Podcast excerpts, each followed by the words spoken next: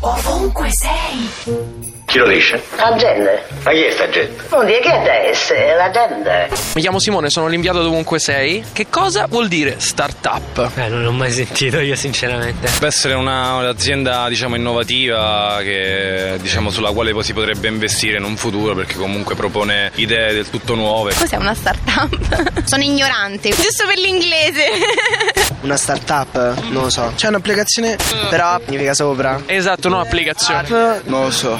No, no, Tu sai cos'è una startup? no. Ah, non ho la pallida idea. Cioè, è praticamente eh, come rialzarsi, credo. Cioè, Imprese, aiutare delle imprese individuali o piccolissime a, eh, finanziando delle nuove idee eh, che possono diventare un business. Che cos'è una startup? Startup, una stella bassa. Tipo Pupo. Pupo è una stella bassa. Una startup. Ovunque sei.